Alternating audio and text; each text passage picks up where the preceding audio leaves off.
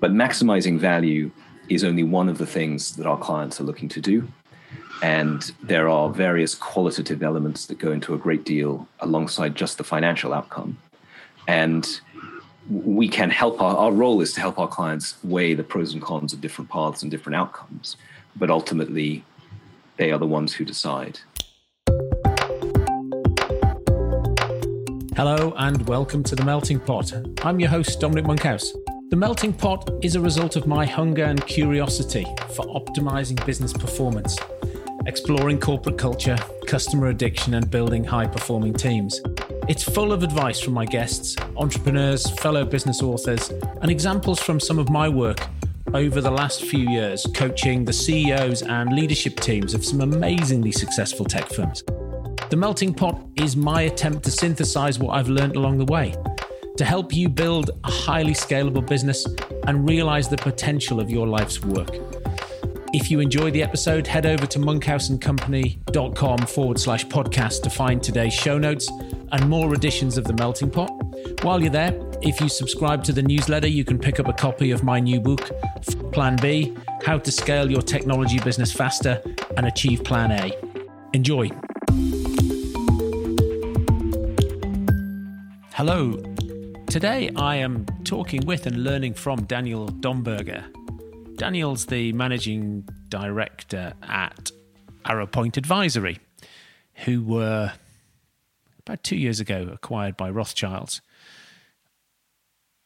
I've done a bit of work for Daniel and his team in the past, and one of the things that struck me was the people I was speaking to in the firm to a man and woman said that their business is about maximizing the return for the entrepreneurs whose businesses they sell to get the most for that entrepreneur for their life's work. And they said that when they weren't being watched, when the when the bosses weren't in the room. It was something I felt very deeply that they felt about the work that they did. And we're constantly working with clients who go on to exit. We've had a number of clients who've who've who've sold, and we've got clients who we work with at, at the moment who are currently going through the process of an exit. So I thought it'd be great to get Daniel on and to talk from the point of view of corporate finance advice. Most of the work they do is helping entrepreneurs sell their business. So what is it? How do you set the business up? How do you choose an advisor? What you might look for? Is it worth doing your own due diligence early? What are some of the pitfalls along the way? And as ever, getting some great book recommendations from a great guest. I really enjoyed chatting to Daniel again. I'm sure you will too. So I'm Daniel Domberger. I'm a managing director at Arrowpoint Advisory, which is the growth and entrepreneurs team of the investment bank Rothschild & Co. Um, so I help primarily entrepreneurs, owner managers, corporates, and investors with M&A. So with buying and selling companies or raising investment for them. And how's the market at the moment? Uh, the market at the moment is very buoyant, um, very active. Values are high and volumes are high. Why is the market particularly? I mean, it's it has been for all the time you and I've known each other, been quite quite an active market, but more so than usual. Um, this certainly feels more active than previous cyclical peaks that we've seen to the extent that you can attribute it to any single factor, um, there's just a huge volume of liquidity out there. Central banks globally have been been printing more and more money. Um, in parallel, corporate balance sheets uh, are ever greater, you know, heavily pregnant with huge cash balances, looking for a way to deploy them. And the private equity investors, in particular, have raised more and more and larger and larger funds um, in a, an accelerating cycle. So the period of time between the raising of individual funds has actually shortened. So the funds are getting larger. There are more of them being raised more quickly by more houses. And that, that huge volume of, of funding from the corporates and the investors looking for a home is driving both activity and valuations. And is there any change of the flow of capital into the UK post Brexit from the US or from Europe? We haven't seen any systematic changes of that sort at all. um, immediately in the aftermath of the referendum, so going back several years, um, there was a lot of talk about US acquirers seeking a presence in Germany as a European footprint, where they might have more naturally turned to the UK historically. Um, now looking at uh, the need for a presence within the European, European Union. Actually, very few of them ended up following through on that, particularly in the technology sector. Um, and their uh, volumes of US acquisitions into the UK bounced back very, very quickly. Um, there, there have been minor dips and surges as some of the news has become more or less intense, um, particularly around the actual departure from the EU when we when that went into effect, and then we went into the transition period, and the transition period ended. Um, but there's not really been a, a, structural or systematic change in those volumes from the U- US into the UK. Does it continue for forever? It, it is a it is a cycle. There there will be a point at which it turns. It's very very difficult to foresee what that will be. Um, there's certainly nothing that we see on the horizon that suggests the correction is imminent. And what we saw in, in previous downturns is that the the volume slowed down very, very quickly. Valuations actually remained quite high for quite a period of time. Um, and what, what seems really to have happened is that, if you like, the bottom, bottom third or half by quality of the market ceased to transact. But the, those transactions, those acquisitions or investments where there was a very strong rationale for pursuing them in the first place, good good underlying thesis, good macro fundamentals, good synergy case, good growth opportunity. Those continue to happen and continue to happen actually at very compelling valuations. Um, it was less attractive second tier, poor quality businesses that simply couldn't find a buyer or an investor at all. That was the first characteristic of the market turning. So if you're if you've got a quality business you're less likely to be impacted. If you're unsure of the quality of your business, now is a great time to be transacting. Well, it, it depends. I mean, we often say that the stars have to align, and strength of the market is only one of the one of the stars that you are seeking to line up.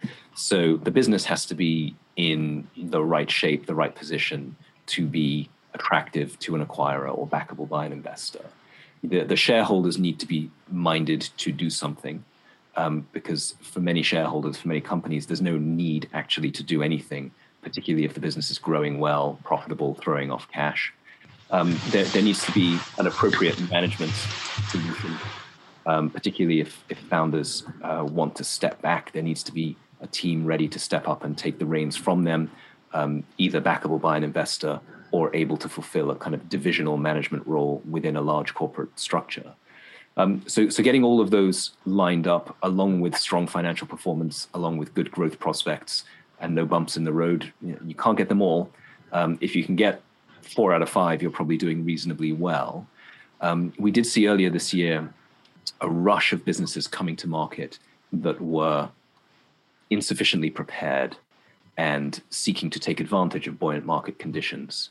Um, but the, the, groundwork hadn't been laid, the business wasn't in the right shape, the team wasn't necessarily ready, and a number of those simply failed to transact. So, yes, activity in the market is very helpful, um, but it's certainly not.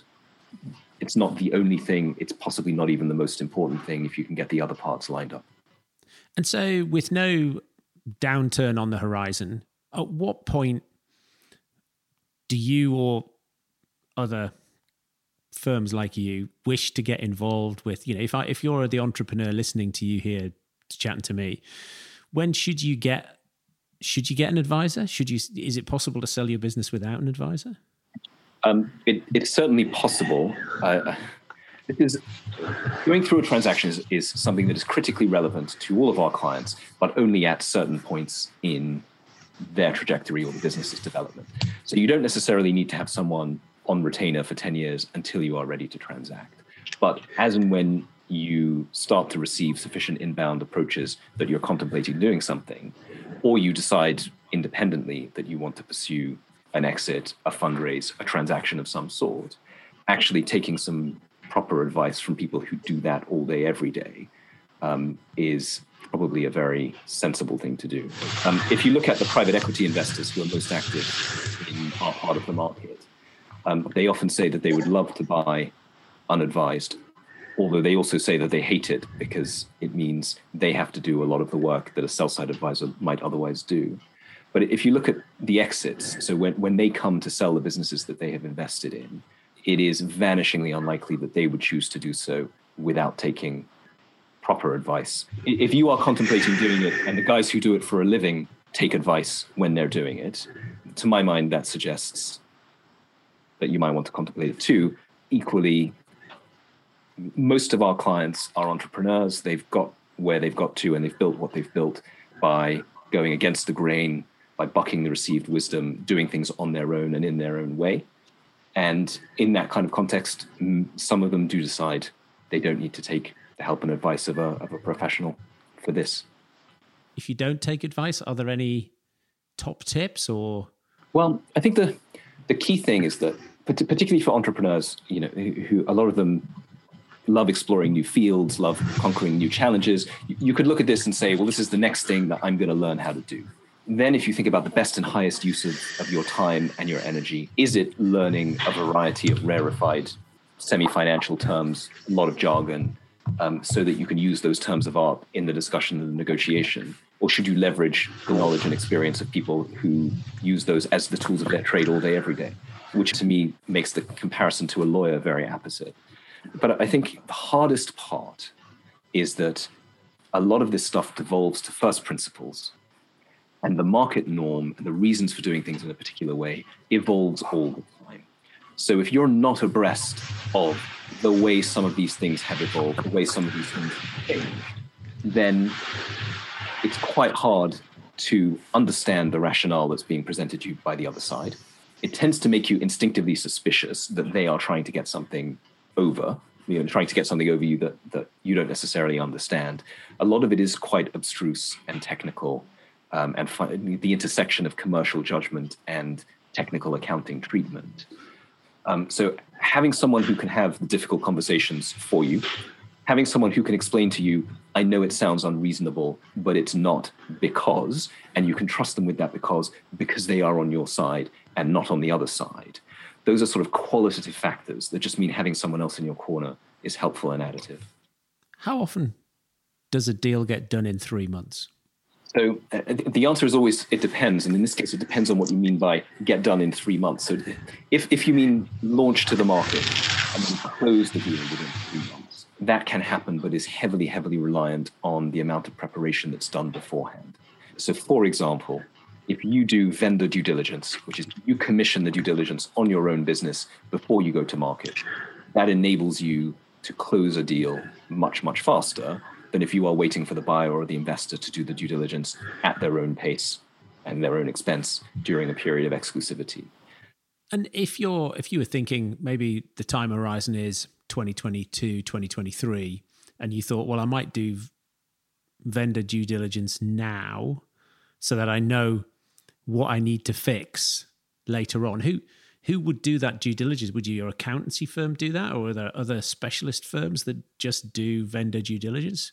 Vendor due diligence maps on, on several different areas. So you, will get financial, commercial, legal, and technical.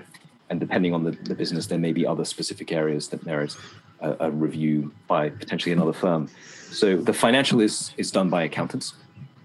Um, the risk of, of bringing an accountant in now is something that you're planning to do later in 2022 or even 2023 is that with every month that goes by, it gets more and more out of date. So if you were contemplating commissioning something now on the financial side, it would probably be what we would call a red flag report or a health check. Get the accountants in, review the systems, the processes, the availability of the underlying data, and in a sense, your readiness and the problems that that due diligence exercise might throw up then you've got a period of time, six, nine, 12 months to address all of that. And then you can commission your VDD on the financial side before you, immediately before you go to market. The legal side tends to be much less critical, although in the technology space, areas you might need to look at are your licensing terms, your use of open source components, and you know, particularly around data and data handling. If you are doing anything consumer facing, then getting the T's and C's right so particularly then if you're going to have to go back to partners or customers and ask them to sign up to different T's and C's knowing that well in advance of a transaction is very, very helpful because if you are suddenly bounced into having to go to your major customers and ask them to sign different terms when you're under pressure from a buyer or an investor in the heat of a transaction, that is incredibly stressful and likely to end poorly. Um, whereas if you can do it gradually, sensitively over time, that will work out much better. So again, having a, a review from the legal side so that you know what it is you need to fix would probably be helpful. On the commercial side, it's a, an overview of the market. You probably don't need to do that very much before initiating your own transaction. I think strategically you might find it helpful. It might identify areas in which you decide to pursue growth and opportunity. And a commercial diligence report often includes customer surveys and feedback that are often operationally very, very helpful. Um, they identify areas where, where your customers are satisfied or things could be done better. Thank you. And I guess, I guess reasonably rarely, you're you've also been on the other side of of late. we do some buy side work, and it's well, it's an important part of the intellectual challenge of the whole thing to be able to navigate the processes that people like us are putting in place for buyers and investors to navigate. Well, no, I was thinking the sale of because you weren't always part of Rothschild. Oh, I see. Um, yeah, so we were we were acquired by Rothschild um, two, almost exactly two years ago now, um, because they they saw very explicitly there was a part of the market um, that probably needed a slightly different approach to getting exceptional outcomes for their clients, but where their clients very explicitly had had needs. So, particular in particular, corporate clients with um, transactional needs in the lower mid market, um, but also particularly in the technology space, looking at how quickly some of the businesses in the sector can grow. A recognition on the part of the firm that that building relationships early, when when those companies were arguably too small for a full scale global investment bank with a thousand bankers and 50 offices in 40 something countries. But being able to help them earlier was an important part. What size businesses are lower mid market? Um, so the answer there is also it depends, but loosely speaking, um, depending on who, who, you talk to, up to 100 million pounds of value or 200 million, million pounds of value, that kind of range. Okay. And you're right, businesses can get to there or from there very very quickly if they're if if they're in a fast growing segment of the market. Yeah, and there's a there's a, a continued frustration voiced by the the investors as well that they find these very interesting businesses that are too small for them to back. And then within a very short period you know 12 18 months they have in some sense in, outgrown the investment remit of that particular private equity house. And so this consistent frustration that you blink and they're gone is driving a, a need for a very strategic and systematic change in a lot of the mid-market private equity houses that they are willing to entertain things earlier than they might have been, write smaller checks than they might have been. Um, what's the activity like in terms of technology firms in the UK listing on AIM? Because for a while it was very popular. We've had some clients, have some clients who are AIM listed. Yeah, it's um, it was a very very popular path for raising a certain type of development capital in a certain type of growth, business. Um, it, it has become less popular, I would say, and and you, you see this mirrored to a very large extent in the U.S. as well, where companies are remaining private for longer, and the role of the public markets in providing that relatively early stage growth capital for businesses as they scale up. That has declined, and, and, the public markets are now much more of an exit route for the private investors who have backed the business earlier which creates sort of a structural question for companies that might be the right kind of size for AIM, because they can probably raise the capital from private investors without then having to go through the reporting uh, and disclosure requirements of a listing. So, you know, it, it still exists, but it's much less of a volume part of the market than it was in the past. Okay. What's what's the type of thing that frustrates you because it feels like an own goal where people want to sell their business and yet won't take your advice to do what you think will help them maximize the value, which is in the case of the entrepreneurs that you deal with, is often their life, it's their life's work, and this might be the only transaction they do. What do they stubbornly refuse to take your advice on? Not taking our advice or, listening to our advice and then declining to act upon it is absolutely client prerogative. yeah, we, we, try not to get into Lennon and McCartney style conflict with our clients, but it is often the case that you you do your best work and the best outcome emerges from a genuinely robust debate about what the best path should be. And we have a lot of experience and a lot of insight, but we would never claim to have a monopoly of wisdom.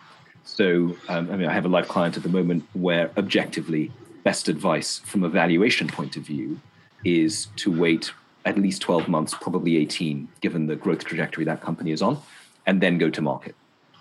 But maximizing value is only one of the things that our clients are looking to do. And there are various qualitative elements that go into a great deal alongside just the financial outcome.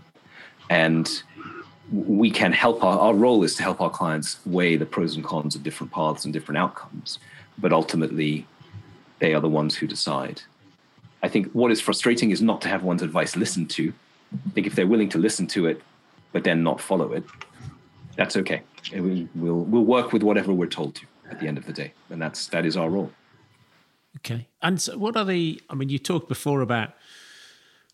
Uh, we've talked a little bit about due diligence and what needs to be in place, and having a. What about having a management team that's investable beyond the entrepreneur, and maybe what's your, you know, as entrepreneurs think about selling, you know, I think that the, the stat that I have in my head is that only a third of the entrepreneurs who sell, if there's a sort of a period of maybe two years or three years, and and there's a um, a second payout, if you like, only thirty percent of them get there.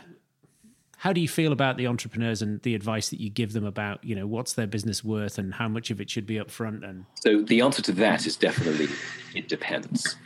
Um, so it, it is certainly the case that a headline grabbing overall valuation, of which only a very small proportion is given to you in cash at closing, is fine for bragging rights at the golf club, but but you can't spend it unless you've earned it. Um, the the problem, particularly in tech, and particularly in sort of rapid growth consumer tech, um, there's often a fixation on the proportion that is payable at closing as opposed to over time. But that is that is more a function of how much are you getting up front and how much is that headline than it is an input. So it, it's that percentage is an output, not an input in most deal structures. So the question then really becomes how achievable are the earnout targets? Um, how helpful will your new acquirer be in helping you deliver them? Um, to what extent are the incentives genuinely aligned? Um, I, I, I have known of situations where clients did not make their earnouts, and, and buyers have actually said, well, why would we have helped you? Because then we would just be paying you again for the value that we're delivering to you, actively undermining their own synergy case. And you think about the d- divisional guys who are running the business unit into which it's been put and out of whose P&L it comes, and you can find yourself in, in situations of, of quite intricate stakeholder management. Um, so having a clear path to fulfilling the business's potential, in effect, independently, and maintaining control of that ability to deliver it maximizes the chance that you will make those earnout or similar payments over time. And so, is your advice there to try and get some sense of what that might look like before the deal gets done?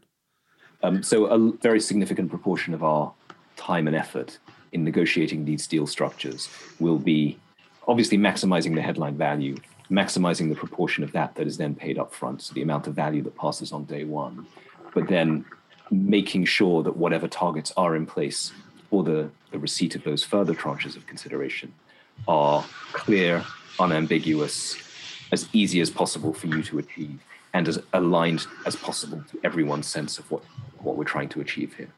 And in, in your experience, is my 30% figure, am I off? It's way off from my client base. I can't speak for the market as a whole because these things tend not to be disclosed. Um, but I had, I had lunch with a client last week that has just um, maxed out their earnout, just finished year three, over delivered on every metric. Um, and uh, it's been a, a, tremendous success story for both parties. That is much more consistent of, with my experience. And what about I had I was chatting to uh, John Ratliff who sold uh, AppleTree Answers a few weeks ago on the on the podcast, and he he said his top tip is to ensure that due diligence isn't about renegotiation, and so you know unless something material comes up, but it's you know if you've got a heads of terms that you agree, then due diligence is not about renegotiation. Is that is that something that people can do if they don't have advisors? I mean, obviously, that would be your that would be one of the things that you would be looking to do on the client's behalf if you're advising them. But is there is there something you can do in terms of structuring those heads of terms, or to make that a reality? Insofar as they're not binding, it's very very difficult to create a situation where if the buyer or the investor finds something in due diligence, they are prohibited in some sense from coming back and saying, look, we found this big issue, we need to have a conversation.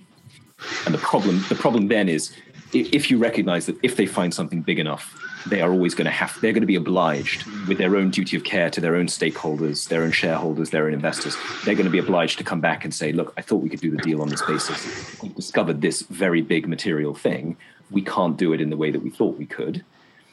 Either that means the deal falls over, or we have to have a conversation about the value, or we have to have a conversation about the structure. I, and I can see how that, when they're doing their own due diligence and you haven't done anything up front, you could find something that you weren't aware of, or they could find something that you weren't aware of. I could see that. Yeah, the worst thing is if they find something you weren't aware of. Yeah. Second, second worst is they find something they weren't aware of that you had kind of taken for granted, uh, you don't think it's an issue at all, but it is different to what they thought they were going to find. Have you got an example of that without naming names or?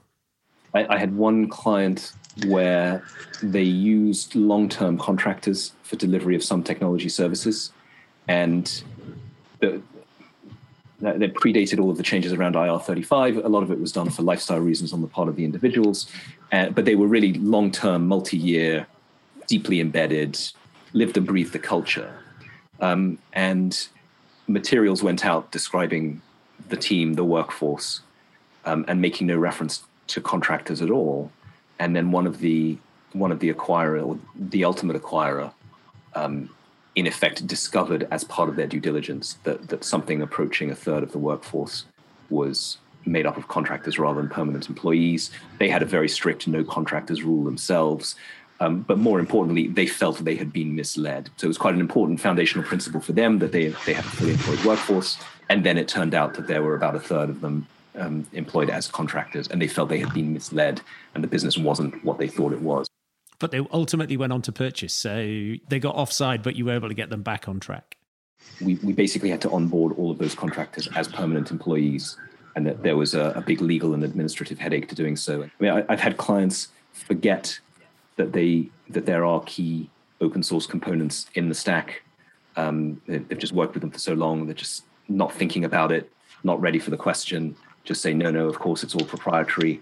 And then when someone lifts the lid further down the line, they find you know often relatively trivial pieces, but it, it goes to confidence um, and it goes to a, a sense that you might be trying to trick people. And Daniel, what what is it that you know now that you wish you'd known earlier? that you were going to ask me that question. it has always been the case that detailed preparation um, makes a huge difference to the successful outcome of a process. And in this market, it's it's absolutely the case. But there is often a desire on the part of our some, of some of our clients to get out into the market sooner rather than later for personal reasons to take advantage of market conditions as we talked about before and, and actually saying to those to those clients take the take the time to do it right to prepare well prepare well and then transact quickly um, I've definitely had situations in the past where I, I, wish I had been more forthright in delivering that advice. Okay, fantastic. And uh, can I tap you for some book recommendations? They might be about buying and selling companies, but they might not be. Yeah, they're, they're probably not. Um, I think I, I, reread recently The Gap and the Gain. Um, and then actually, I think the Wolf Hall trilogy by Hilary Mantel. So Wolf Hall, Bring Up the Bodies, and The Mirror and the Light um, for people willing to read historical fiction about Anne Boleyn. I think the characterization of, of Thomas Cromwell and the way he navigates the intricacies of a, court and a political environment while amassing a tremendous fortune along the way. Um, I think there's a lot in there for a, a good entrepreneur to enjoy. Um, and hopefully their own careers don't then end in beheading. Daniel, uh, what's one thing, if you were thinking of selling your business, what's the one thing you should do tomorrow? Well, back to where we started, Dom. I, I, I think taking some advice. Um, people like us, we drink a lot of cups of coffee, we, we give a lot of free advice in the course of building relationships with our clients. And I think you, you could tomorrow call two or three investment banks, corporate finance advisors, get their sense of the landscape now and how it's likely to evolve into the future. Who, who are the investors that you might want to think about? Who are the corporates who would have most to gain by acquiring your company? Um, what are the options open to you? Because we've spoken a lot about sale and investment, um, but you, for many businesses, a, a sponsorless debt raise. Um, so, so raising some debt, using that to, to de-risk personally, but not losing control of the business. Um, that's a very viable option for a lot of businesses and is um, again relatively relatively new in our part of the market. So the last five ten years has become a feature of the market in a way it wasn't before. So just getting an early sense of what the options open to you might be and, and who the players might be to talk to within each of those options. For the sake of an hour long cup of coffee, um, it seems like you you invest very little, but you could potentially gain a great deal. Daniel, thanks very much indeed for coming on today. Yeah, absolutely my pleasure, Tom.